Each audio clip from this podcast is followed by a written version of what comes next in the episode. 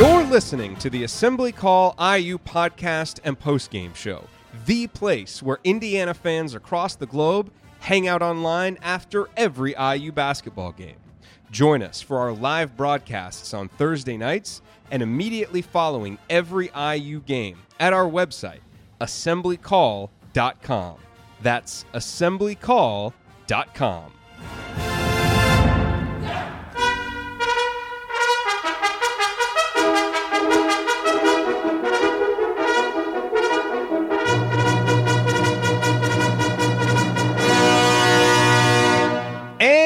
welcome, Hoosier fans, to another victorious episode of the Assembly Call. As tonight, your Indiana Hoosiers use a big second half surge to defeat South Florida 70 to 53 in the fourth game of the Archie Miller era moving the Hoosiers record to 2 and 2 and this is a game where Indiana, you know, really struggled in the first half. You know, they were down by 1 in the first half of this game like they were against Seton Hall, but vastly different uh, impressions coming out of the first half of this game than you had in that Seton Hall game as Indiana really against a, a, a vastly inferior opponent, one of the worst opponents left on the schedule, really didn't play well in the first half, but made some adjustments. Really came out, it looked like, with a different mentality in the second half.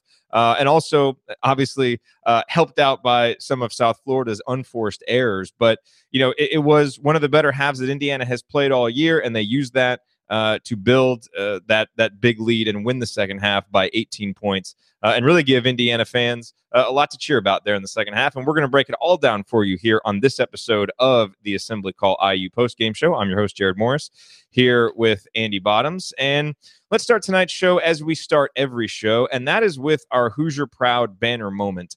And several options to choose from, I think, in the second half. And I think there were a lot of plays from Juwan Morgan that you could go with because I thought he played extremely well in the second half. But based on some of the tweets that Andy sent out, I have a feeling he wants to talk about Juwan. And so I'm going to leave Juwan Morgan for him because eh, you know the move that I was the most impressed by and that I think really signifies maybe something different here for Indiana basketball is the fact that Al Durham started in the second half and I thought Al was very very good uh, you know, played. I think he finished the game with zero turnovers. Was just a really steady, solid influence for this Indiana team, and continues to be one of the minutes leaders. But I was really excited to see him start the second half. And I thought it was an obvious call. He started over Josh Newkirk. I thought Josh Newkirk really played poorly defensively in the first half and didn't give Indiana very much offensively. And frankly, the, the last play of the first half, which was the South Florida guy just driving right past Josh Newkirk and not putting up uh, really much resistance as the guy went and scored on the goaltend. Um, you know, I just didn't think he really deserved to start the second half. And it was nice to see Archie make that change, go with Al to start the second half, and then even more importantly, to play him so much in the second half. And so I think, you know, we've seen really this Indiana team struggle in second halves. Obviously, we saw it as something that happened last season. And so it was nice to see the team go in, make some adjustments in the second half, come out uh, with that different mentality and some different ways of attacking the opposition. And frankly, just going with a different lineup, going with the guys who deserve to play. And I thought Al did that. And, and so I really thought that was just a nice moment showing again, you know, hopefully that, that there's something different going on here in Bloomington uh, with the new leadership. And so that was good to see for me. And so that play gets my banner moment uh, for this game. And our banner moment, as always, brought to you by our friends at Hoosier Proud, an Indiana based t shirt and apparel company that is by Hoosiers for Hoosiers. And you may be wondering why you should check out their website, HoosierProud.com. And there are a few reasons. And one reason that I'm going to give you tonight comes directly from Connor Hitchcock, who started HoosierProud.com because he texted me in the middle of the game and asked me if there was any way that I could add this to tonight's read uh, because he's excited about the new IU soccer tees that they've added at Hoosier Proud. And so I'm going to read you here from the text message that Connor sent me. Uh, obviously, I already told you it's an Indiana based apparel company, but right now you can go to HoosierProud.com and find officially licensed IU soccer apparel to support the men's soccer team in their tournament run. And as always, you can find other Indiana inspired apparel and officially licensed gear uh, for a handful of Indiana universities, not just IU, but that's obviously the university that you're going to be most interested in, uh, which are perfect for gifts for the upcoming holidays. And so that is reason number one why you should go to Hoosier Proud. Reason number two, as we've been telling you about, their philanthropy. Uh, our friends at Hoosier Proud donate a portion of the revenue from their t shirt sales to specific Indiana based charities. And you can find out which charities there on their website. And the number three reason is their generosity because listeners of the assembly call get 15% off of your entire order, not just one t shirt, not just the assembly call t shirts, which are there at HoosierProud.com, but your entire order. Just use the promo code assembly at checkout, A S S E M B L Y, and you will get 15% off. Again, check them out at HoosierProud.com. Alrighty, it is time to move the ball, find the open man, and get some opening thoughts from the rest of our team. Tonight, it's a two man crew for you, and we will go over to Andy Bottoms and get his bottoms line brought to us by iutickets.shop, the URL to use when you want the best prices on IU basketball tickets. Andy, was my hunch correct? Is your bottoms line going to uh, talk about Juwan Morgan's strong play in the second half? Uh, absolutely, it was. I mean, there are a lot of good things to talk about in the second half, and I'm sure we will uh, we'll hit on all those. But to me, it all started with the way that Juwan Morgan came out of the locker room. Uh, just seemed like he was everywhere, every rebound, every loose ball. Uh, was really aggressive driving to the basket. And when you look at his stat line from the second half, it's a stat line that you'd be happy with over a full game from him. So he had 13 points, got to the free throw line 10 times, grabbed eight rebounds, uh, five of which were offensive, and that was and had two blocks and a steal. And that was just what he did in the second half. And I just thought, um, you know, his activity level really set the tone early on and and really helped the team uh, in, in, a half where they shot the ball about as poorly as they have in in most any half we've seen to this point this season. I mean, they only shot a little bit over 40% in the second half, but, um, you know, really got to the line 17 times. He was 10 of those, uh, grabbed eight offensive rebounds and 23 rebounds overall for the team that uh, really did not fare well on the, on the glass. Uh, in the first half, and so I thought he really came out and set the tone. It sounded like from what uh, all the folks that were there in attendance said, IU was back out pretty early uh, before the second half was going to start. I'm not sure that there was a whole lot to say uh, after the way it went, but I thought Juwan really set the tone for everybody. I agree with you that the move to start Al um, was an obvious one and and really made sense. He played extremely well, um, but I thought it all everything in my head kind of tied back to how Juwan Morgan came out to start that half. And, um, you know, we talked, we've, you know, we've kind of used that responsibility for production quote. He certainly felt that tonight, not just production, just, I mean, just played his butt off uh, really from the get go. You know, contested every shot, contested every rebound. Um, just really did a phenomenal job. So hopefully, a good springboard game for him as as we come into these next few games before the uh, schedule really starts to get tough. Boy, it was so great to see, you know, and I thought in the first half he kind of struggled to get himself going offensively, you know, but in the second half just so aggressive, you know, obviously his team, you know, went into him, found him uh, in positions to score and he was able to get fouled and Indiana I think was in the bonus uh, at the 13 minute mark in the in the second half, which was huge and helped them, you know, obviously shoot a lot of free throws there in the second half, but I mean, Juwan is just so important and, and I think that's the other big storyline coming out of this game is uh, you know, the two guys that you really expect to be Indiana's leaders. It's upperclassmen and, and, probably, you know, the guys that you would think coming into the season, probably the two best uh, all around players, and certainly the most experienced, Robert Johnson and Juwan Morgan, really stepped up. And I think, you know, even though he didn't get banner moment mention or bottoms line mention, we have to talk about Robert Johnson right off the top here because while I think his continued issues with ball handling, you know, remain a concern, and the fact that he had three turnovers is not good, you know, 21 points. Uh, he was three for three from downtown, really shot the ball well from outside, and then also was really effective going to the basket and, and, finished with those 21 points, had some rebounds, had a few assists, and really, I thought, played good defense in the second half as well. Uh, you know, in part on Payton Banks, who had a really strong first half and then struggled to get going in the second half.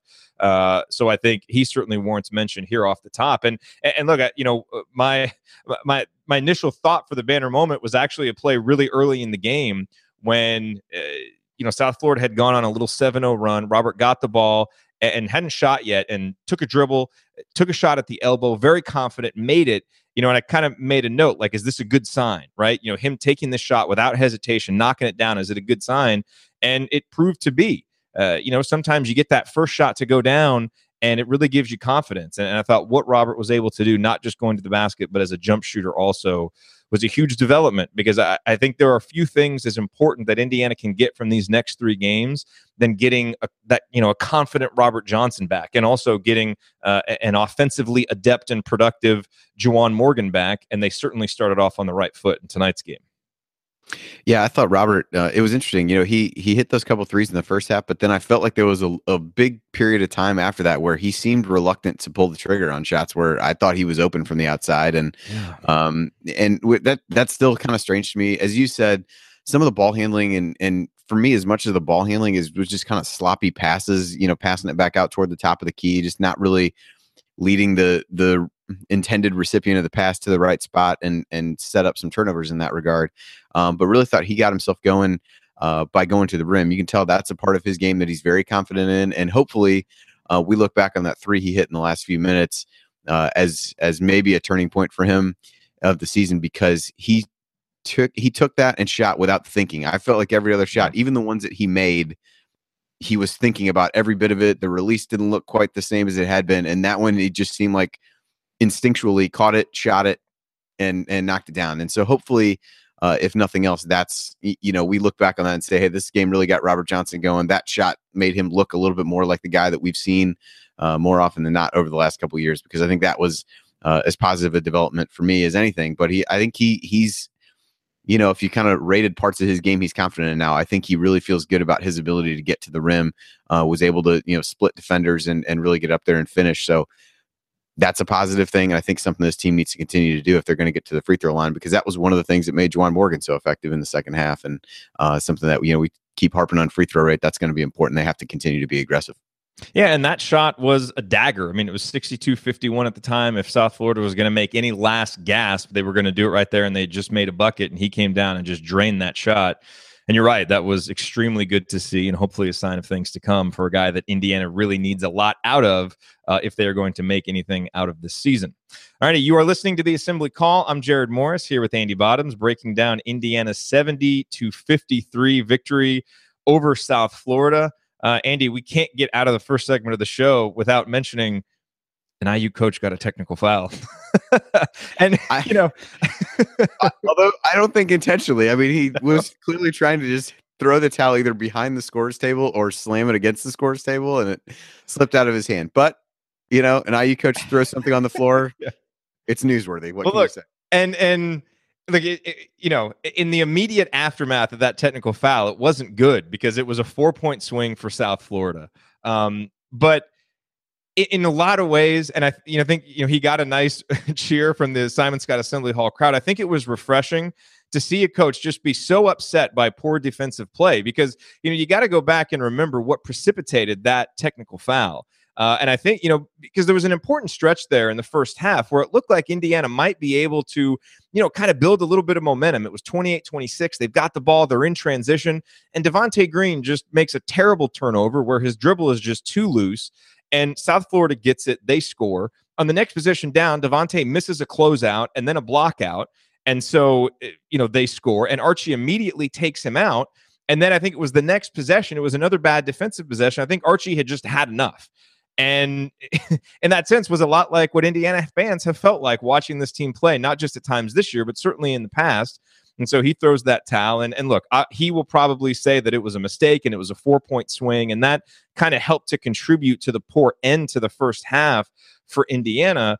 But you know, I will just say this: we've done all right in the past with a coach who demanded, uh, you know, uh, uh, uh um, responsibility on the court without necessarily always showing it himself. Uh, and so, you know, and, and you know, and I just wonder if that seeing that emotion you know, help to light a little bit of a fire under the team moving forward from that. You know, I don't know, and, and maybe we're making too big a deal about it, but I will just say that I enjoyed seeing a coach for a moment become unhinged about bad defense because at the end of the day, that's kind of the mentality that you need to have is just a frustration and an exasperation at times when your team isn't giving you what you want. And look, from that point on, I don't know exactly what they were for those final few minutes of the of the first half after that. But let me pull up the second half points per possession for South Florida because it was not 19, good. They only had 19 points total, so it can't have it could yeah. not have been point, anything anything point dramatic. 0.63, 0.63 points per possession. And so you combine that again with the move to take Josh Newkirk out, who was not good defensively, and put Al Durham in, who was much better defensively. And I just, I, as an IU fan, I appreciated it. And I will give Archie a pass that it turned into a four point swing for South Florida. I liked seeing it because it, you know, eh, at some point it's got to be just not acceptable to play that level of defense and maybe you know that that that was a, a bit of a turning point. It was nice to see, nonetheless. Yeah, I think it looks like they only scored. Uh, they scored two more. They scored that layup at the end of the half, and that was all they scored in the half. So I guess from that point forward, for those roughly 22 minutes, they they gave up 21 points. And he was. I don't know who exactly it was he was talking to, but he was uh, upset with somebody about not diving on the floor for the loose ball. Either that was when they're you know every rebound was and loose ball was going South Florida's way, and he was uh, definitely on somebody about diving on the ball and getting on the floor. So yeah, I think that was one of those things where it's like those of us who uh, are old enough to have gone to the uh, the uh, whatever it was Midnight Madness Hoosier Hysteria things when Knight was there. Um, it, it, reminded me of the cheer that a crowd would give every time he would stop something, pull somebody aside, and rip into him, and then everybody would be like, "This is the greatest thing I've ever seen," and like start going crazy. I felt like it was a lot like the cheer to me was very, uh, very reminiscent of that. Yes. Um, okay, so one more storyline I want to hit here before we get out of this first segment, and, and I want to go back to Al Durham because you know we may have seen a bit of a changing of the guard uh, here. I guess literally, you know, as Josh Newkirk only plays ten minutes tonight, only played a couple of minutes there in the second half. And look, it's not a surprise that Al Durham played a lot of minutes tonight. Uh, this may surprise you if you haven't been, you know, kind of following along the box scores, but he entered tonight's game second on the team in minutes which is absolutely not something that I thought we were going to see coming into the season, uh, despite how effusive Archie was in his praise of Al. And tonight, again, he plays 31 minutes. He's second on the team in minutes, but you know, especially notable again, starting over Newkirk. Newkirk not playing very minutes in the, uh, very many minutes in the second half and being ineffective in the minutes he was in there. Uh, I mean, look, this is now four games into the season, and Archie has talked about how it's less important who starts and more important who finishes the game. I mean, Archie is showing with the minutes that he's doling out that he trusts Al Durham as much as anybody, really, except for Robert Johnson. And considering that Al has, I think, the best turnover rate on the team and didn't turn it over at all today, he may trust Al more than anybody handling the ball, which is, you know, nice poise and veteran savvy from your freshman four games into his season. You know, so, uh, you know, on the one hand, you can look at it like, holy crap, it's crazy that we're relying on a freshman with the ball in his hands this much. And it's not like this guy was a five star recruit but on the other hand, man, it is a great sign to see this level of play so early from Al Durham, who just continues to impress. Yeah, he just I mean, as you said, the the the poise that he has, um, just the different things he can do with the ball in his hands. It was one play, I think it was in the second half. Uh, and I think he got fouled on and, and made the basket where he came down, was kind of, you know, cruising down the the sideline, slowed up just enough to get the defender to kind of stop his feet, and then just blew right past him uh, after that. Just a you know, just kind of a, a, veteran move, being able to change speeds, change direction. Um, you know, apparently shooting floaters in the in the lane with his offhand just for fun. Uh, you know, this is going to do little to dispel the uh, any kind of Stanford Robinson uh, level comparisons by him shooting with both hands those, within those the same gone. game. Never mention them uh, again in the same sentence. but the, the, the, lack of turnovers is certainly the part that will dispel any any comparison to uh to Stan. But yeah, I mean, he just continues to play well and he's earned those minutes, and I think you know, we've talked about this a lot. I feel like in that, you know, we can, you know, that Archie has, you know, some of these guys that he's going to plan to play for a while here, and his ties to some of the veterans are not as deep as as they might be. And while we talked a lot the last game about him giving Robert Johnson a lot of rope because I think he knows in the end how much he really needs Robert Johnson little bit, and I don't mean this as a negative against Josh because people uh, are are waiting to jump all over him and tell you how terrible he is. Um, but I don't think Archie feels the same uh, need. I don't think he feels like this team can't succeed without Josh Newkirk in the way that he feels like they can't really succeed without Robert Johnson. And um, and I think he saw that tonight. I mean, Josh played two minutes in the second half and got a wide open look off of a off of a really good pass, I think from Juwan, and it just wasn't anywhere close uh, where the shot ended up. And and yeah. um, you know, but it, it, even no matter what his ties to Josh Newkirk were, if he's playing this way and Al Durham is playing the way that he has been, you'd be hard pressed to find anybody who would tell you watching these four games of tape that that you shouldn't be playing Al the majority of minutes over over Josh at this point. And that's just the reality of the situation. Maybe that changes. Maybe Josh has a resurgence late in the season like he did last year, but um I, I just don't know how you could watch this team and suggest that Al Durham should be playing any less than 25 minutes a game uh, at this point and probably more. I think he played closer to 31 tonight, and, and I thought that was well deserved. I think what he brings you on both ends of the floor uh, is what they need because I think he balances out when you look at guys who might be primary ball handlers, it's kind of him and Devonte. If you, if you think that Newkirk is going to be out of the mix, um, And while Devonte can do some pretty spectacular things, he also, I think, led the team in turnovers tonight. And in some ways, they kind of balance each other out a little bit uh, in places when both those guys are going to be on the floor. And I think that's, um, I think that's kind of an important distinction that you got one guy who can really go go after it and make some more freelance type plays, uh, like maybe Devonte can. But I think you've got Al, who really has shown, you know, with that turnover to assist ratio, really just a consistently good decision maker at this point. Yeah, and hold that thought on Devonte Green because I want to talk about him more off the top in our next segment. So, coming up here on the Assembly Call, I will point out tonight's meaningful moments that you might have missed, and then we will go inside the numbers as we continue to break down Indiana's victory over South Florida. That's next here on the Assembly Call. Stick with us.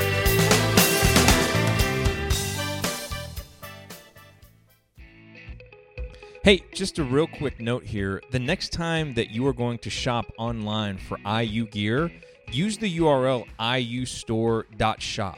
That will take you to the official IU online store where they have anything you could possibly want candy stripe pants, the Script Indiana warm up shirt, all kinds of IU gear. And that URL, iustore.shop, is actually our affiliate URL. So when you use it, and buy something, we get paid a commission. So it's a great way for you to shop for the IU gear that you need and to support the assembly call at the same time. Again, the URL is iustore.shop. Please bookmark it and use it the next time you're looking to buy IU gear. We appreciate it. Now back to the show.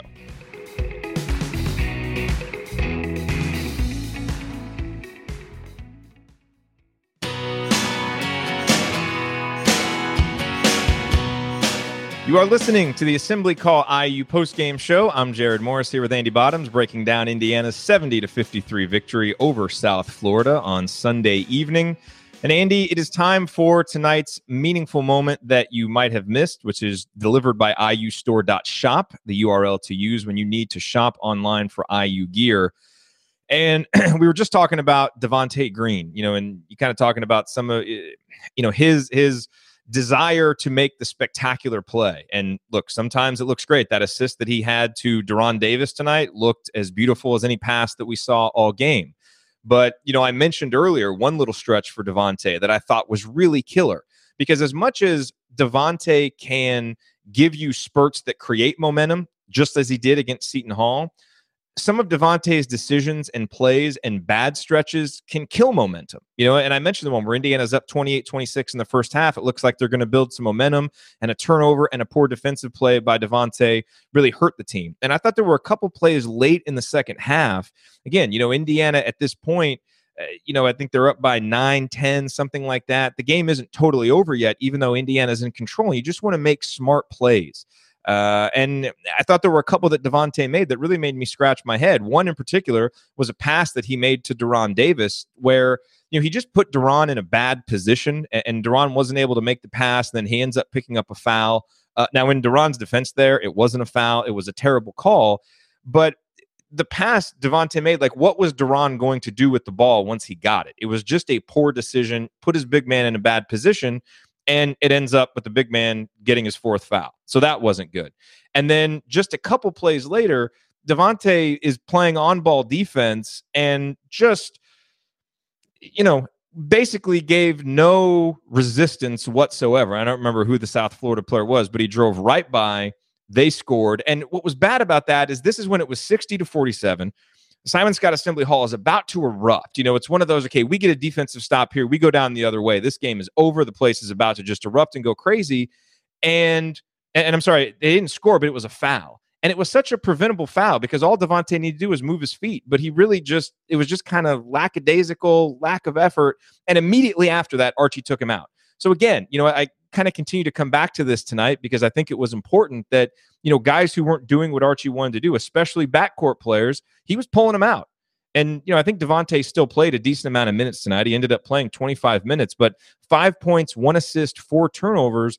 I thought it was a really, really poor performance from Devonte. And my notes are just littered with, you know, uh, moments where I thought he made a bad decision or you know, whether it was lack of effort or just lack of attention to detail defensively. I just didn't think it was a very good night for him. Uh, but again, I was happy to see that when some of the more egregious plays happened, uh, happened, he was taken out. Unfortunately for Indiana, they had guys like Al Durham and Robert Johnson that were able, were able to provide more steady hands in the backcourt because this is not a game where Devonte came to really be the kind of consistent, productive player that Indiana needs him to be. Yeah, I thought he hit uh, you know a couple you know nice shots when they when they needed baskets and the offense was really struggling in the first half. But otherwise, yeah, I mean as you said, four turnovers on the on the night. I think two in each half just one assist and, and just didn't really feel like he was as intense defensively as he's shown the ability to be uh, at different times. And I think, you know, part of that could be him trying to figure out how, you know, if we do see a, you know, a situation where he and Al are going to be sharing the floor a little bit more, uh, and it sounded like Archie made some comments about Newkirk being a little bit banged up and having some leg injuries. I know he went back to the locker room for part of it. So maybe that uh, was a little bit of the uh, you know the reason he didn't play as much in the second half. But I think part of it is what we what we just alluded to. Um, but I do think it's going to be interesting to see how he and Al can really play together and and kind of share uh, that role of primary ball handler because I can see how it could be a little bit unclear, be a little bit uncomfortable for him, and I don't know if. Um, you know, some of that was born out of you know trying to trying to you know reassert himself in the second half. I know exactly which pass you were talking about. It was a really difficult pass, and again, one where I'm not sure what in the world De'Ron would do with the ball there anyway. And then I think that was the second one where he got called for a foul basically for being big. Um, yeah. and and so that was that part of it was unfortunate, but just kind of felt like um, I, I think that's going to be a little bit of if the roles start to shake out in the way that we just discussed. Um, how those guys play together. I think they can really balance each other out, and I think they can play well together. Um, but I don't know that it's a situation that they probably envisioned happening a great deal.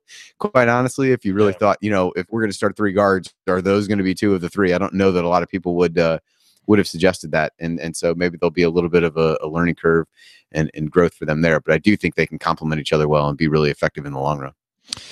You know, the other uh, moment that I thought was really meaningful in the second half, you know, you think back and, you know, right out of the gates in the second half, Indiana wasn't great. I mean, they they you know won six five through the first uh, four minute stretch, and then it was six four through the second four minute stretch. But still a 45-43 game, and there were still some instances where the rebounding issues that had plagued Indiana in the first half, and we'll get to that in a little bit, uh, were still a problem in the second half. But you know, after that, that next stretch, Indiana goes on a nine one run, and then an eight five run, and then they closed it out eight four, which is when they really extended the lead. And I thought uh, you know, when they went on that nine to one run, De'Ron Davis was a big part of the offense. And, and this is a theme for this team that when the offense is really going well, and, you know, we saw this uh, in the second half of the Howard game when Indiana really put that game away, going inside to De'Ron Davis was a big part of it. And I can't remember, I know he had two straight scoring plays, and I can't remember if he ended up having six points in that run or just the four. But I thought, you know, and, and, and they showed on the BTN broadcast, you know, a set play that Indiana ran for De'Ron to get him open. Uh, and it was nice to see Indiana really focused on getting De'Ron involved there and then for him to come through. And he didn't have the greatest of games, you know, 12 points and five boards, so solid. He was again efficient uh, shooting at five for seven, but that was a nice little stretch to see uh, that he was able to really, you know, go down low, get some work done when this team really needed him in the second half. And essentially, once he went on that little scoring run of his own, that was basically it because South Florida never got any closer. Yeah, I mean, I thought I thought like you said, he played really well in that second half during that. I know which stretch you're talking about, and really over the last um, kind of tracking lineups and things like that. I think over the last kind of seven groups that were out there, IU was plus 19, which started about the 13, 18 mark. So he was in there uh, certainly for a good chunk of that. But I, yeah, I definitely thought, um, you know, the foul trouble again. This is the second straight game. I think that's uh, if you want a reason for concern, that would be it at, at, this point. You know, but he did get four shots in the second half, three rebounds, um, but picked up three fouls in 11 minutes. And and again, I I disagree with uh, a couple of those fouls. I think the one we just talked about, there was another one where he kind of got called for going over the back when they had a smaller guy on him, and I thought he just got called for being tall, essentially. Um, so maybe I don't put that one as much on him, but he, he's got to find ways to to stay on the floor because he's really efficient shooting. To to your point, but uh, you know, just got seven shots. You probably like to see him get more, but five of seven, uh, you'll take. Got to the line four times. You know, only made two of those, but a, a, guy that IU needs. There's no substitute for him. As well as you know, Justin Smith played, uh, played had some good minutes in the second half, and as well as I think he and Morgan are playing together. Uh, you know, they've got to find ways to get De'Ron involved, and so it seems like that play you you talked about was one of them. They did that, and and a little bit of it was South Florida playing a decent amount of zone uh, from time to time. There was a really good feed that Al had uh, against his zone, kind of a diagonal feed into him that was just perfect uh, in the first half that got him a dunk. So they're getting better. I feel like at getting him the ball uh, in advantageous situations and just getting him the ball in general. So hopefully that can uh, hopefully that's something they can continue and he can build on and stay out of foul trouble. You are listening to the Assembly Call IU postgame show. I'm Jerod Morris here with Andy Bottoms, breaking down Indiana's win over South Florida. Andy, let's go inside the numbers a little bit. And, uh, you know, I mentioned on the halftime report that two of the biggest culprits for Indiana in being down one at halftime were the turnovers, obviously, you know, because Indiana finished the first half somewhere around uh, 30% of their possessions ending in a, in a turnover. Now, they had improved it toward the end of the first half because they had six turnovers pretty quickly in the game. Uh, you know, and a lot of them were just you know the poor kind of turnovers that we've seen, predicated by by bad decisions. And the other just awful stat from the first half was South Florida's offensive rebounding. I think South Florida was, you know, rebounding 52, 53% of their misses in the first half, which is just an egregious number. And again, you saw some of it at the start of the second half. I mean, it was just some of the most lackadaisical almost not even lackadaisical, but just no blockouts whatsoever. You know, they showed a highlight of basically three Indiana players just totally not boxing out, and the South Florida guy coming in getting a rebound. I distinctly remember uh, a play where Freddie McSwain, again, just didn't even bother to put his butt into his man. And I'm pretty sure Freddie got taken out soon thereafter. And I don't know that he played a whole lot after that. But Indiana was able to clean that up. And South Florida missed a lot of shots there toward the second half of that second half and they finished with an offensive rebounding percentage of just 25% in the second half. So that really shows that Indiana was able to clean that up, make that adjustment. And again, Indiana only turned the ball over on 10.4% of their possessions in the second half, just three turnovers. Two of those were by Devonte Green, which we've talked about, but the other players really did a nice job of taking care of the ball. And and it was not like Indiana wasn't aggressive. I mean, Robert Johnson was going to the bucket, but you know, did it without turning it over much. He only had one turnover. We've talked about what Juwan and Al did. So I thought to me, obviously the you know the, the ability to hold South Florida down in terms of offensive efficiency in the second half that's a huge number. But Indiana was able to do it in large part because they cleaned up the glass and didn't allow South Florida to get second chance points and because they cleaned up the turnovers and didn't allow South Florida to get out in transition and get some of those easy buckets that a lot of times come from Indiana's worst turnovers. So to me those numbers really jumped out tonight Andy. Uh, what else jumped out to you on the stat sheet yeah, uh, well, just to kind of chime in on the second chance points, I think they had 14 in the first half. Um, and, and for a team that isn't very gifted offensively uh, by any means, you know, to just give teams that many baskets on putbacks and, and easy things like that just can't happen. Um, and, and so, you know, only gave up five in the second half if this if this number I'm looking at here is correct. So that was a positive. Another one that that really jumped out to me, IU had nine blocks yeah. Uh, over the course of the game. And that was a, you know, a team effort. And a number of guys had I, I talked about Morgan had four, uh, a couple from Robert Johnson, you know, Justin Smith had a big one late. Freddie block at the end was awesome. yeah. Yeah. That was, that was outstanding. Usually you get the old, like, oh, can we keep that in bounds so you can do it? But that seemed like an exclamation point on the game more than anything else. So that one was okay. Uh, you know, Clifton Moore had one. So I thought that was good. And I think, you know, in some ways, a lot of those blocks did not necessarily come from the guys who were guarding uh, the players who who took the shots. And so, um, you know, I think some of the rotations and, and help defense uh, are are shown by those block numbers. I thought that was a really good sign uh, for IU, and I think you know there were there were certainly times in the second half where it seemed like they were starting to get it uh, a little bit more from an offensive uh, perspective and so, or from a defensive perspective. I thought that was uh, I thought that was a big one, and uh, you know, really second half defense was another one. Held South Florida to one of ten on three pointers. I think to this point in the season, and even through the first half where they were uh, four of seven. I think IU was given, I don't even know what the percentage was, but if if you told me that the other team was going to take 10 three pointers uh, before the second half, I would have just assumed that they made eight out of habit at this point and moved on. Um, so the law of averages is a beautiful yes, thing. absolutely. Yes. Regression is fantastic. So that, yeah, they were one of 10 in the second half, six of 25 overall from the floor. Uh, and continue to for you know while IU's turnover rate dipped quite a bit, uh, you know, South Florida did still turn the ball over seven times in the second half. I thought IU did a much better job of really making them uncomfortable. Uh, I felt like we talked about that a lot over the course of last season and even this one, just the ability to kind of kind of make the other team uh, uncomfortable and running what they want to run. And I thought they uh, I thought they did a good job with that. And so those were at least a couple defensive numbers that from from my standpoint really really stood out. This shows um, again these layup numbers. Take these for what they're worth. Um, but did show South Florida in the second half, five of 13 on on layups. So um, if you if you take the you know the shot blocking certainly was a big part of that. I thought that was uh, you know a positive sign, and IU for, from their standpoint continues to shoot the ball well from two point range. So um, the three point shooting continues to be a struggle, but uh, I think IU on two pointers shot it really well. So uh, you know, continuing to build on a strength there is, is another important one. And uh, and above all else, at this point in the course of the season, IU made seventy six percent of their free throws, which yes. Again, if you talk about, you know, free throw rate was up over 50% at, at 25 free throws on 40 and 49 field goal attempts. Uh, but to actually convert and make good on those opportunities was something that we haven't seen. We've seen the free throw rate be good uh, in a number of the games and halves over the course of the season, but to actually step up and knock them down uh, was a positive, And so glad to see that. And basically, free throw rate is just a measure of you know how many free throws you're shooting. You want a higher rate, that means you're getting to the line more. And tonight, Indiana made 14 free throws, and South Florida only shot 17. And this, of course, was a hallmark of you know some of Indiana's best teams is they would make more free throws and the opponents would shoot. And you know, hopefully, that's something that we see a lot of. That's certainly the kind of style that Archie Miller wants to play a couple of the things, Andy, you know, you mentioned the blocks, and I mean that it's a great stat, you know, to have nine block shots. And Indiana came into this game with a block percentage of 13.2 percent. Uh, and to provide some context on that number, that's 74th in the country.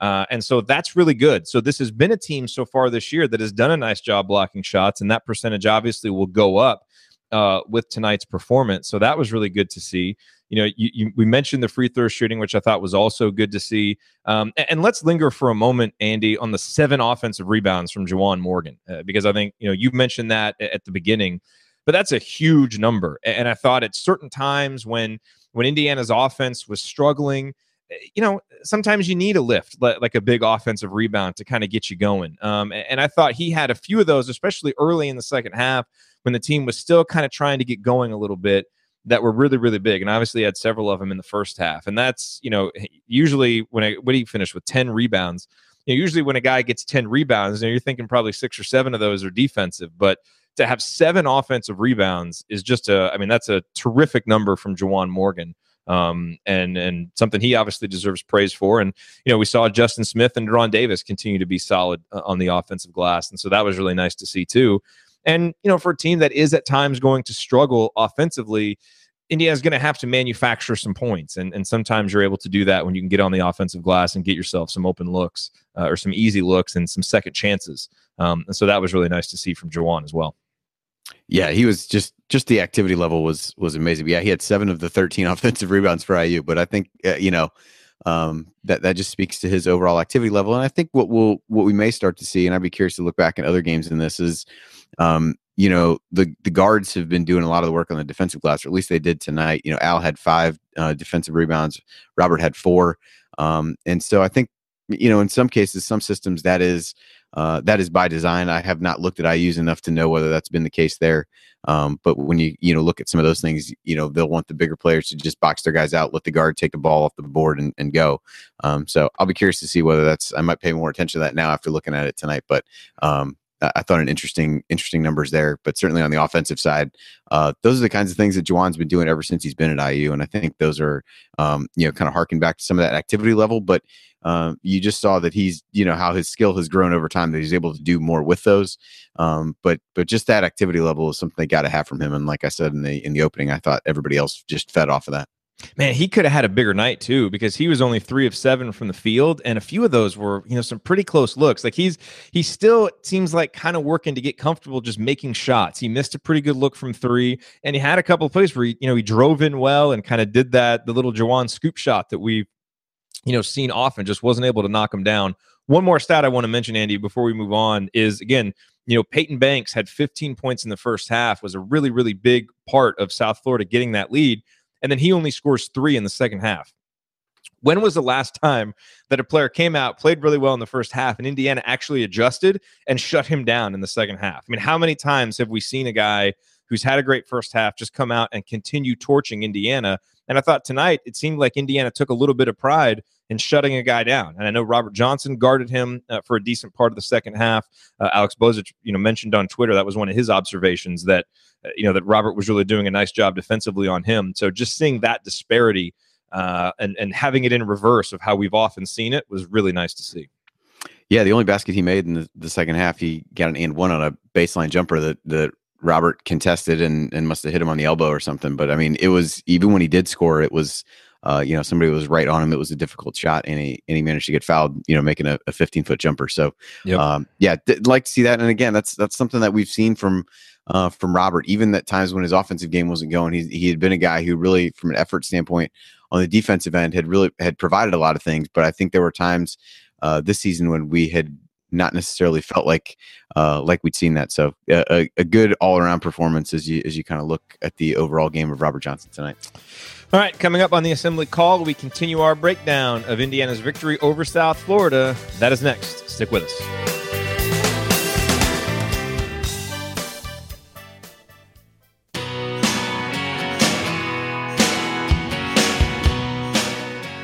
You are listening to the Assembly Call IU postgame show. Catch us live immediately following every IU basketball game and every Thursday night on our YouTube channel, youtube.com slash assembly call. And you can also view all of our live broadcasts right on our homepage at assemblycall.com, whichever one is more convenient for you.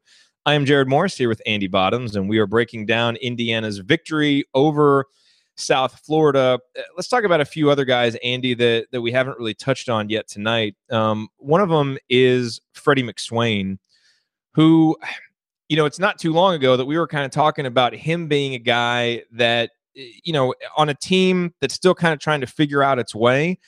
Maybe he would be a guy for Archie Mode that you could kind of rely on to kind of come in, you know, do your job, get the offensive rebounds. You kind of know what you're going to get and I feel like this was the second straight really underwhelming performance from Freddie. You know, he only played nine minutes tonight. I mentioned, you know, the play in the second half where he just totally whiffed on a block out.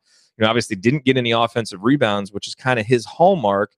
And, you know, I think, you know, he's obviously going to be a guy that if he isn't coming in and doing those hashtag Freddie McSwain things, there's just not going to be a lot of minutes for him. Uh, and while I don't think that's devastating, um, by any means. I think he's a guy who can really be a bonus if he comes in and plays good defense and is active and does some of those hustle things. But if he's not doing the hustle things and if he's not rebounding, he's just not going to be able to play very much. And we're kind of seeing that the last two games. Archie has not been, uh, you know, has not hesitated to take him out. And and if De'Ron Davis isn't on the court, to roll with Juwan Morgan and Justin Smith and just give those guys the minutes that might have otherwise gone to Freddie. You're muted, Andy. Sorry, uh, I thought the I thought the first half. Um, I'm trying to stifle any yelling I do from the Eagles game. Um, no, so the the uh, you know I thought the first half. Uh, he took uh, he had the play that you mentioned where he gave up an offensive rebound, and maybe that was the second half where he just kind of stood there and watched the guy. Uh, you know, watched you know, guy took a long jumper. He just watched the guy go around him. I think that actually was the second half. Now that I now that I think of it, and in the first half, he took a face up jump shot that I don't know that there's any scenario in which any of us would be excited for him to take. The only thing good about it was that Curtis Jones ran the entire, you know, across the entire court and chased down the rebound. Yeah. Um, but otherwise, that shot was like, I just, there's no reason for him to take that. So, um, yeah, I just, eh, to your point, I mean, there's things that he was doing in some of those early games, those scrimmages that are going to allow him to be the most successful and really contribute the most to the team. And I thought he's deviated for whatever reason from those things over the last couple games, and the playing time has suffered as a result. Because um, I think in the first half, of Justin Smith not you know picked up a couple quick fouls in a relatively short period of time, we probably would have seen more of him. I thought he played really well in the second half. Also, anytime someone plays zone against us, you got to have Justin Smith on the court. Like that guy is a really smart player in zone offense. And you know, makes good passes, makes himself available for passes so the guards don't just have to throw the ball around the perimeter, which obviously you're not going to beat his zone doing that, but he makes himself available. He gets himself into scoring positions. Uh, I continue to be, you know, it's so, it's funny. I mean, you know, in in so many ways, and obviously Justin Smith's turnover issues uh, and some of his foul issues remind you that he's a freshman, but he also does some other things. You know, being in the right place at the right time that you kind of expect from veterans. Uh, you know, and so again, it, it's kind of become a cliche at this point to say that you know the freshmen aren't unlearning things and the veterans are. Um, but for whatever reason, I just continue to be impressed with the with, with the savvy of those two, and I think you really see it for Justin. It's really come out when when Indiana has played uh, in some zone situations. He's really been an effective guy uh, at helping Indiana, you know, get the ball into the teeth of that zone and find scoring opportunities. Yeah, he he definitely has and continues to. Yeah, they look for him in that scenario. You can tell they they look for him to flash and uh, in, in, the middle of the zone. And I think he's done well there, and really eh, has has already been a really good, almost instinctive rebounder. I guess I would say he just seems yeah. to, uh, you know, find himself in the right spot. Really does a good job of going up and grabbing the ball. Uh, and even the one dunk that he hit in the second half really elevated up over somebody and, and dunked on him. So being able to finish a little bit better, I think that's something we'll continue uh, to talk about and watch with him as he goes forward. But uh, yeah, I thought he played really well in the second half. I think the fouls took him out of things a bit in the first, but you know, second half played nine minutes off the bench, four rebounds. Uh, and four points uh, with a with a block and no turnovers and no fouls. So, um, you know, if those are the kinds of performances that you can get from him, you extrapolate that over the course of a game. And you told me that he played around 20 minutes and had eight points and eight rebounds. I don't think there's too many people who would turn their head at that. Uh, and I think that's something he's shown he he can be able to do. And so, um, I think I have started to feel a little bit more confident. We talked about De'Ron's uh, foul issues. I've started to feel a little bit more confident that I'm, you know, watching a, a front line made up of Juwan Morgan and Justin Smith for extended minutes and a half in, in the event of foul trouble to Freddie McSwain is one that I think we've seen success with and one that I'm uh, pretty comfortable with this early in the season. And some of Indiana's best play came with Justin Smith on the court. Uh, I've got two different box scores up here, and they both have different uh, plus minus numbers. Uh, one of them has him as uh, plus 13, which was second on the team, and one of them has him at uh, at plus 13, which was third on the team. Um, you know, so I don't know which one to trust, but either way, it was good, and, and Indiana played some of its best basketball uh, with him out there, and so that continues to be encouraging. One other guy that I want to talk about, Andy, is Curtis Jones, and look, we didn't see very much from him in that Seton Hall game. Didn't play very much. Didn't do very much when he was out there. And he certainly didn't stuff the stat sheet by any means tonight. Uh, you know, three points, had an assist, had a couple of rebounds. He had that offensive rebound that you mentioned.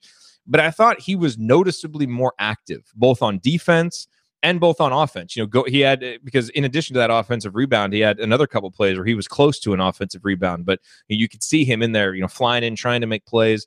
And so I was really happy when he made that three pointer, that first three pointer that he took in the first half, because it's nice to see a guy be rewarded for being active and playing hard by getting scoring opportunities like that. And he made it, and we know that he can be a good shooter. He's just obviously an inconsistent one and, and wasn't able to follow that up by making any other ones. But it was at least kind of signs of life from Curtis Jones uh, after a game where he didn't really show any and kind of starting to wonder if he's going to be a guy in the rotation. And, eh, you know, I, I think maybe those of us who were hoping for a big jump from Curtis Jones, I don't know that we've seen anything through these first four games to expect that we're going to start seeing Kansas Curtis Jones consistently. Uh, but I guess, you know, as we look for positives moving forward, you know, from this kind of three game homestand, this was at least I thought a performance to build on because he seemed more locked in to what Archie kind of wants him to do. Um, and you know, especially on the defensive end, and so maybe that leads to more playing time, especially if you know if Josh Newkirk is injured or if he is you know again kind of fallen down in the rotation a little bit, uh, depending on whatever the reason was for him not playing there in the second half. Yeah, I thought he, I thought he, as you said, his activity level in the first half was particularly good. That rebound I talked about, the chase down that that McSwain had. I mean, he came all the way across the court. It was really a great effort play, uh, and saved a possession for IU. You know, hit a three when uh, Robert Johnson got going, and IU, you know, kind of started uh, started feeling good about their outside shooting in the first half. And then, you know, the only thing that I would say is. Uh, and this didn't really limit his minutes in the second half. He still ended up playing nine minutes based on the box score I'm looking at in the second half. Uh, was 0 for 3 though, and took all three of the shots from three point range, uh, at least a couple of which were, were pretty good looks. But you know, yeah. one of the things we keep going back to with him is like trying to see him slash a little bit more and, and, and get to the hoop. Uh, and as we think about, you know, the free throw rate overall was good. Um, I, I, he just isn't the the kind of shooter that can just become a standstill uh, jump shooter off the catch and things like that. He just isn't that good of a shooter to to be able to to play that role in the team. He's not in the the mold of a Nick Zeisloft or a, a, Matt Roth or those kinds of guys that IU has had. He's just not who he is. Um, and so he needs to diversify what he's doing a little bit more offensively from from my perspective. But um, other than that, I did think the activity level was better. And, and as you said, I think for tonight he was rewarded with with some additional minutes for that. Uh, and that part is a positive sign. And hopefully, the more he plays, the more he can um, you know figure out what he's doing when he's playing well. You are listening to the Assembly Call IU postgame show, breaking down Indiana's victory over South Florida. So, all right, uh, let's let's kind of talk big picture about this game. I mean, you know, kind of said at the end of the halftime report. And by the way, we do a halftime report uh, on Facebook Live every game, facebook.com slash assembly call if you want to join us for that. You know, but as I kind of ended that, it's like, you know, try and talk about keys to the second half and you're down by one. So you're thinking, man, we just got to avert disaster and just win this game. Uh, and that's obviously what Indiana did. You know, you win going away by 17 points, um, which is obviously good. I certainly feel a lot better about this win than I do say about the Howard game. Like I thought, even though it was a poor first half, and I know we've we focused on a lot of the positives here in the post game show, um, and, and, eh, you know, hopefully we've given a, a, an accurate view that the game certainly didn't start out well. And there's a reason why Archie Miller got that technical foul, and it's because his frustration bubbled over, just like what a lot of us were feeling. I think uh, Archie was basically channeling the fan base there, or maybe we were channeling him. Either way, but you know, it was uh, th- those first 20 minutes were very concerning. Um, and I started to think, man, if this is how these next three games are going to go, and then we're going up against Duke, I don't know how this team is going to have much confidence. And Archie's talked about how you have to earn confidence. And this is clearly a team needing to earn confidence in the new system. What do you think? I think there were enough things in that second half, you know, from, you know, team defense, from the offense's ability, you know, to deal with some changing defenses, to do it without turning the ball over. And then, of course, individuals like Juwan Morgan getting going and Robert getting his offense going and Al Durham playing extended minutes again and not turning it over and, and building confidence and on down the line. I think even though this opponent wasn't very good and, and there's nothing to write home about beating South Florida, you know, ranked 268th Ken KenPom coming in by 17, I still think there were some hard parts to grasp onto in the second half that this team can build on, you know, to to to make this a game uh, that's an important one, even though the first half wasn't good. Uh, something that that we can feel good about in terms of the team continuing to make progress. Yeah, I would agree. I mean, I think you're you're probably right. We've uh, certainly got a little carried away, I guess, in terms of how how good parts of the second half were, and didn't dwell on the fact the first half was uh, a bit of a tire fire. But uh, I think I think you're right. I mean, I think there are um, there are definitely positives there. I think you saw the defense in the second half. Um, but for me, it was just the activity level was so much different. Um, and and you know that's kind of why I continue to go back to Juwan Morgan. I mean, the the rebounds that and loose balls that were going to the opponent consistently in the first half that didn't happen uh, in the second half. I think in large part because you know he really came out and set the tone from an activity standpoint. So um, I think those kinds of things are are uh, are, are, ones that you can latch onto and, and carry forward. But by the same token, you know, we watched a really good first half of basketball against Seton Hall get, you know, washed away pretty easily. I think this was the inverse of that, where a pretty poor first half of basketball got washed away by a good second half. So again, the consistency issues are still there, although um, from a defensive perspective, the defense on the initial shot in the first half was good. It was just the fact they couldn't get any rebounds, um, which is not to say that it doesn't matter because it was whoever the, the commentator was at halftime even said in the you know at halftime, well, if you take away the turnovers, the offense was good. I'm like, well, clearly this is something yeah. we've said before. He must be an avid listener of the show, but it's like you can't take those away, and it's the same thing about defense where you can't say, well, if if the if the play stopped as soon as they missed the initial shot, we would have been great. Um, that that really wasn't, you know, that really isn't the idea. So, um, you know, there were some of those positive things, even the offensive things that went well in the second half. You could see some of those in the first half, um, but at the same kind of shoot yourself in the foot moments um, from the turnover perspective and, and from a not, you know, closing out the possession by grabbing a defensive rebound.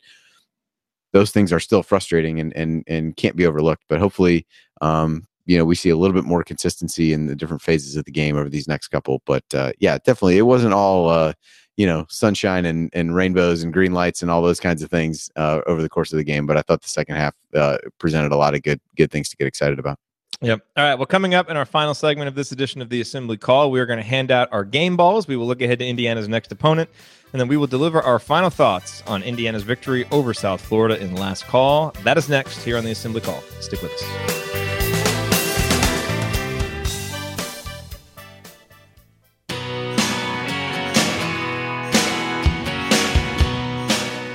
You are listening to the Assembly Call IU postgame show. I am Jerod Morris here with Andy Bottoms, breaking down Indiana's 17 point victory over South Florida. And Andy, you are an Eagles fan for people who don't know this. And so I know that, that you want to get to that Eagles Cowboys game. And we want to get you out of here before you start referring to Curtis Jones as Carson Wentz and Al Durham as Alshon Jeffery. So we will uh, we will try and power through this, fourth segment here. But let's uh, let's go to our game balls. And uh, we'll start with you. And I, I have a suspicion I know where you're going with this one. Yeah, you would. If anybody had said before this that Robert Johnson would have 21 points for the game uh, and be be a plus 20 in plus minus, that I wouldn't give him the game ball. Uh, that would have seemed like a fairly unlikely outcome. But I, have got to give it to Juwan Morgan. I, I, like I said, I just think everything uh, that this team did well in the second half tied back to the way that he came out of the locker room. Uh, and really set the tone for a team that, that was kind of sleepwalking a little bit through uh, the first half of the game, and I thought you know they really took his energy and uh, and were able to carry it forward over the course of the second half. And so, you know, again, his stat line from the second half would have been one we'd have been happy with from him for a game. So uh, hard not to uh, hard not to go with him. Maybe you'll even things out and give one to Robert Johnson because I think those were the two guys. Uh, those two and, and Al Durham were ones that to me really stood out above uh, above everybody else. And so I think we've we've seemed to have balanced each other out well. We'll see if that's the case here. I would not have any issue if you gave yours to Juwan as well, but uh, I really was just impressed with the the leadership that he gave in the second half by the way that he came out and played and, and really reversed a lot of the things that they did poorly in the second half um, you know by by really leading by example yeah, Juwan was great. Um, and so I'm glad you gave him your game ball, you know, and honorable mention certainly goes to Al Durham, who I thought, again, his contributions go beyond what you see just in the box score and nine points, four assists, and five rebounds in 31 minutes with no turnovers from your freshman point guard doing a lot of ball handling you know, I don't care who the opponent is. That's impressive. But I'm definitely going with Robert. You know, and and and and, we spent a lot of time. Uh, uh, with the, the, official coach of the assembly call, Brian Tonsoni, who joined me for Assembly Call Radio. We spent an entire segment talking about Robert Johnson, and I think eh, you know Robert Johnson. What's wrong? Can he build his confidence? What's going on with him? That was a that's been a big topic of conversation since the Seton Hall game.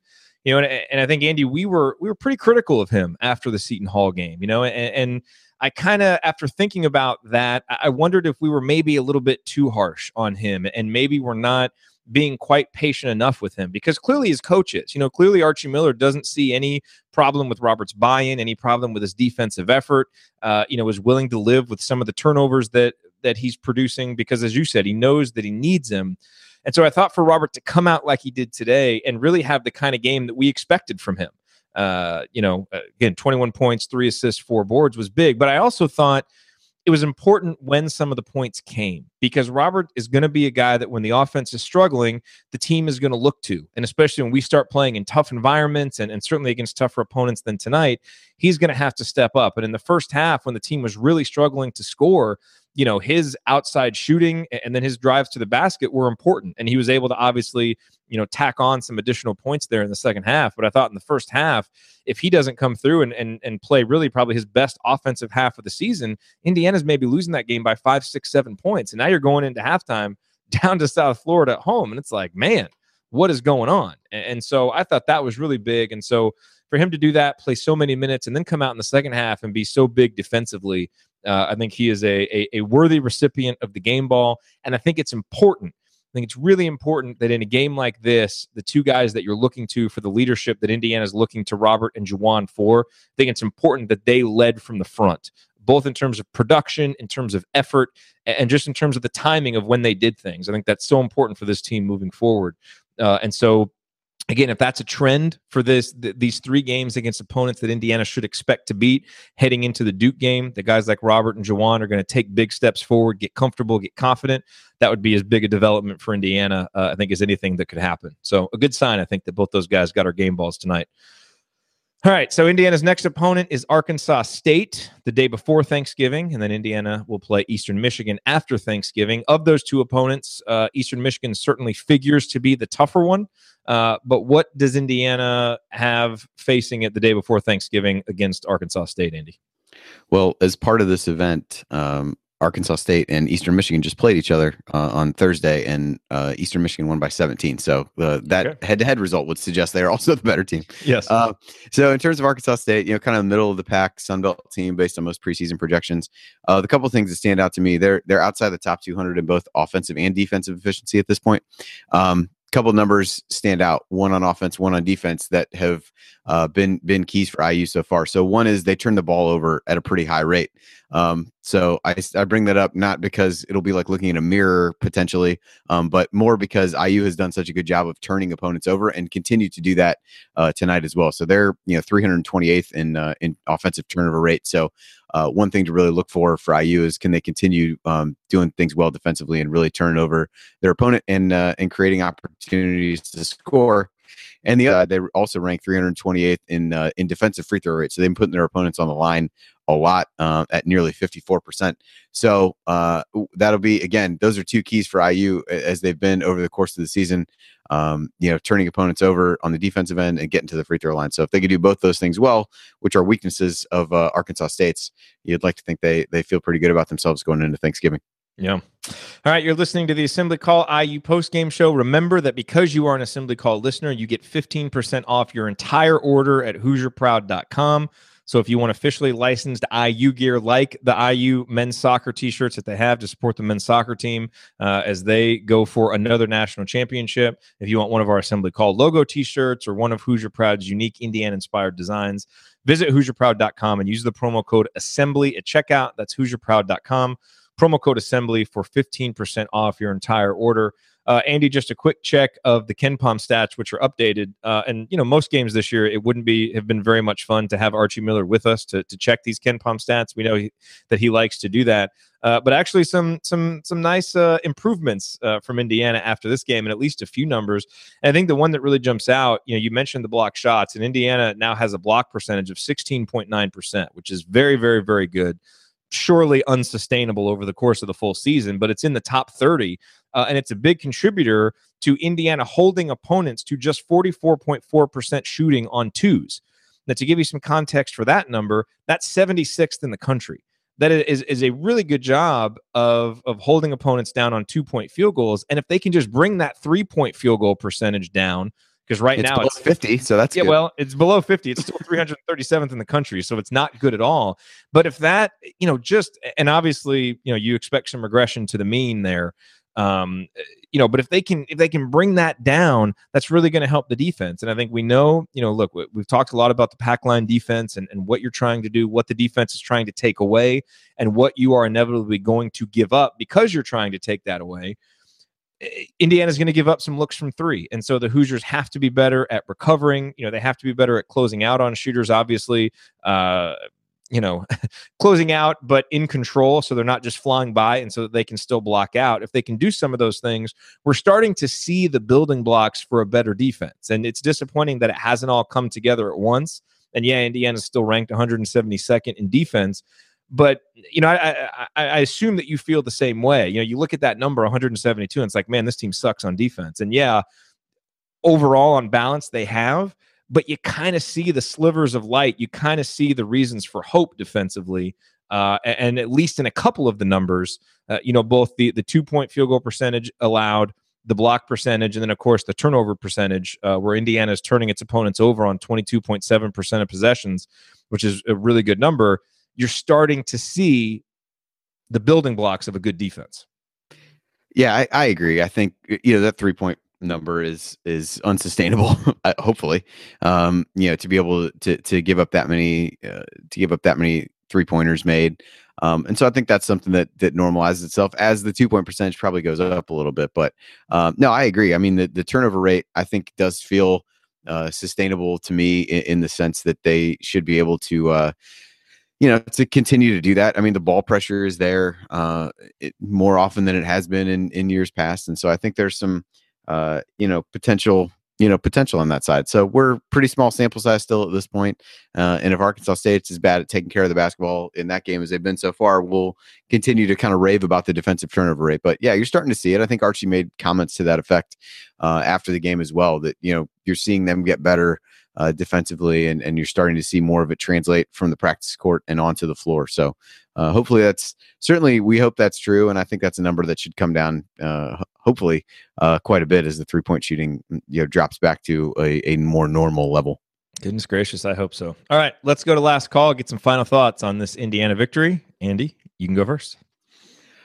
Well, you know, one of the things that we've talked about so much in the Crean era is that when this team te- seemed to take its confidence defensively from how well it was shooting the ball. And I thought in the second half tonight, in a half where IU really didn't shoot it all that well, um, you know, just 40.7%, they did so many other things well that they were able to build confidence uh, in, in, in a time when they weren't making shots.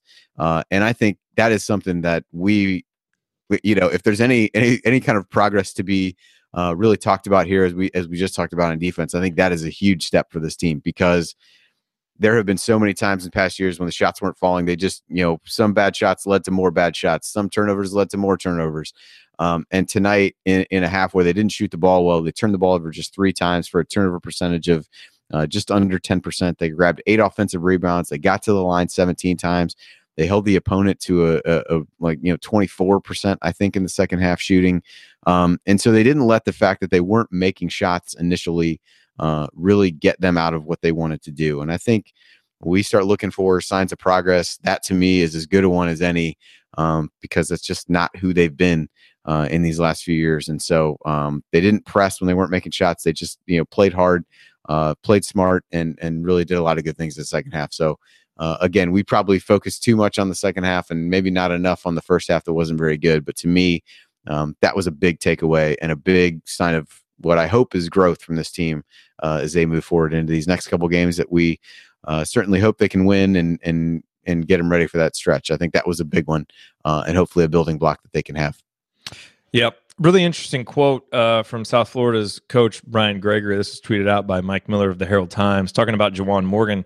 And Gregory says, Juwan Morgan, they don't run one play for him, not one. All he does is set ball screens and roll, but he gets a double double tonight because he plays so hard and he's accepted that role. You know what? He's going to make a lot of money with that role because there's not a lot of guys who will play that hard and do those things. Uh, and, I think, again, I thought Juwan Morgan's play tonight, I thought he really had some good minutes in the Seton Hall game. Uh, one of the most encouraging things to take out of tonight, you know, and the thing about Juwan Morgan is I feel like Juwan is a skilled enough on offensive player to run plays for him and to focus on getting him the ball. And I do think at times, you know, Indiana has tried to get him involved in the post and, and set up some isolation opportunities for him uh, to use his driving ability, which especially when he gets a mismatch, he can be very effective at. But what was great to see from Juwan is just his ability to find ways to get involved and to lead this team with energy. And you know, a lot of times in basketball, when you're playing hard and you're active and you're really engaged and you're trying to do what your coach wants you to do and, you're just going all out, you get rewarded. And Juwan was. I mean, he got offensive putbacks and he got fouled and was able to get to the line. And so I think that was great to see. Obviously, the opposing coach recognized it as well he should because Juwan obviously led, uh, uh, you know, was, was a big part of his team getting a loss because of that double double. And so, again, my biggest thing over these three games is is is Indiana really able to take some significant progress forward to prepare themselves for that tough five game gauntlet of Duke, Michigan, Iowa, Louisville, and Notre Dame. Because if Indiana plays like it did in the second half against Seton Hall or the first half against South Florida, they could lose all five of those games because those are all five good teams. But if Indiana plays more like it did in the first half against Seton Hall and the second half tonight, you're seeing the building blocks there. Even though this this team is far from being a a good team yet, you know this is this is an adequate team right now that can put together stretches of good play within a game, but hasn't shown us that they can do it yet for 40 minutes but we're starting to see it, and it'll be interesting to see how Archie doles out the minutes moving forward. Uh, you know, but we're starting to see some guys emerge as more consistent leaders. You know, and I think Robert Johnson has done it with his effort tonight. He was able to do it uh, scoring wise. Juwan Morgan, obviously, the same way. And we've talked a lot about Al Durham and what he's brought. So, some positive things to take from this game. And, you know, out of the last 80 minutes of basketball, Indiana's played 40 good minutes. And so now, what I would really like to see, and I'm sure you feel the same way, is against Arkansas State, against Eastern Michigan, can this team put together, you know, 24 good minutes, 28 good minutes, you know, really get some good play in both halves. That that now seems to be the next step, and so that's certainly what I'll be working uh, watching for. And if Indiana can do that, you know, during this this little three day stretch with two games, I certainly would feel a lot better about their chances to compete when Duke comes to town on the 29th. And of course, we will be here to uh, talk about it all afterwards. We'll be here Wednesday night after the Arkansas State game. We'll be here Friday after the Eastern Michigan game uh, to break it all down for you. But that will do it for us on this edition of the Assembly Call IU postgame show. Remember that our live broadcasts immediately following every IU game are always available on our homepage at assemblycall.com and on our YouTube channel, youtube.com slash assembly call. And you can catch up on demand anytime with our podcast. Just search for Assembly Call wherever you listen to podcasts. And make sure, don't forget, go to assemblycall.com slash join and join our free email newsletter so that you get our Sunday uh, news roundup, so that you get our post game analysis emails the day after every game. It's all free. You just have to join the email list. Uh, and with that said, thank you very much for listening. We will talk to you again on Wednesday night for the IU Arkansas post game show. Uh, until then, keep your elbows in and your eyes on the rim and go Hoosiers.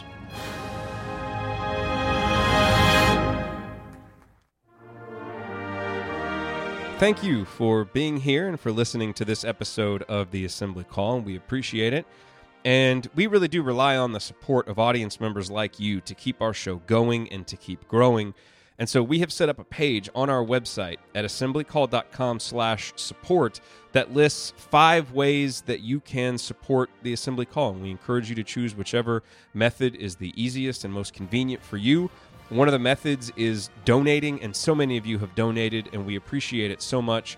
On that page, you can choose a monthly recurring donation or an annual recurring donation or just a one time donation, whatever works for you. And if you don't want to donate, Another way to support the show is you can use our affiliate URLs, iutickets.shop or iustore.shop when you're going to shop for tickets or gear, and we will get paid a small commission when you use those links. But however you support the show, we appreciate it. Thank you. Sticky notes, email alerts, a string around your finger. They're just not big enough. So here's a big reminder from the California Lottery. Tonight's Mega Millions jackpot is over 250 million. Whew. Play now. Please play responsibly. Must be 18 years or older to purchase player client. Rocket Pro Insight makes it easy for real estate agents to help clients strengthen their offers with a verified approval, giving you the power to adjust the approval letter amount. Sign up today at rocketpro.com slash real estate. Offer cost information and conditions. Equal housing lender. License in all 50 states. MLS ConsumerAccess.org number 3030. Some people just know the best rate for you is a rate based on you with Allstate, not one based on Carol. She's more focused on hitting a high note than the car in front of her. Why pay a rate based on anyone else? Get one based on you with DriveWise from Allstate.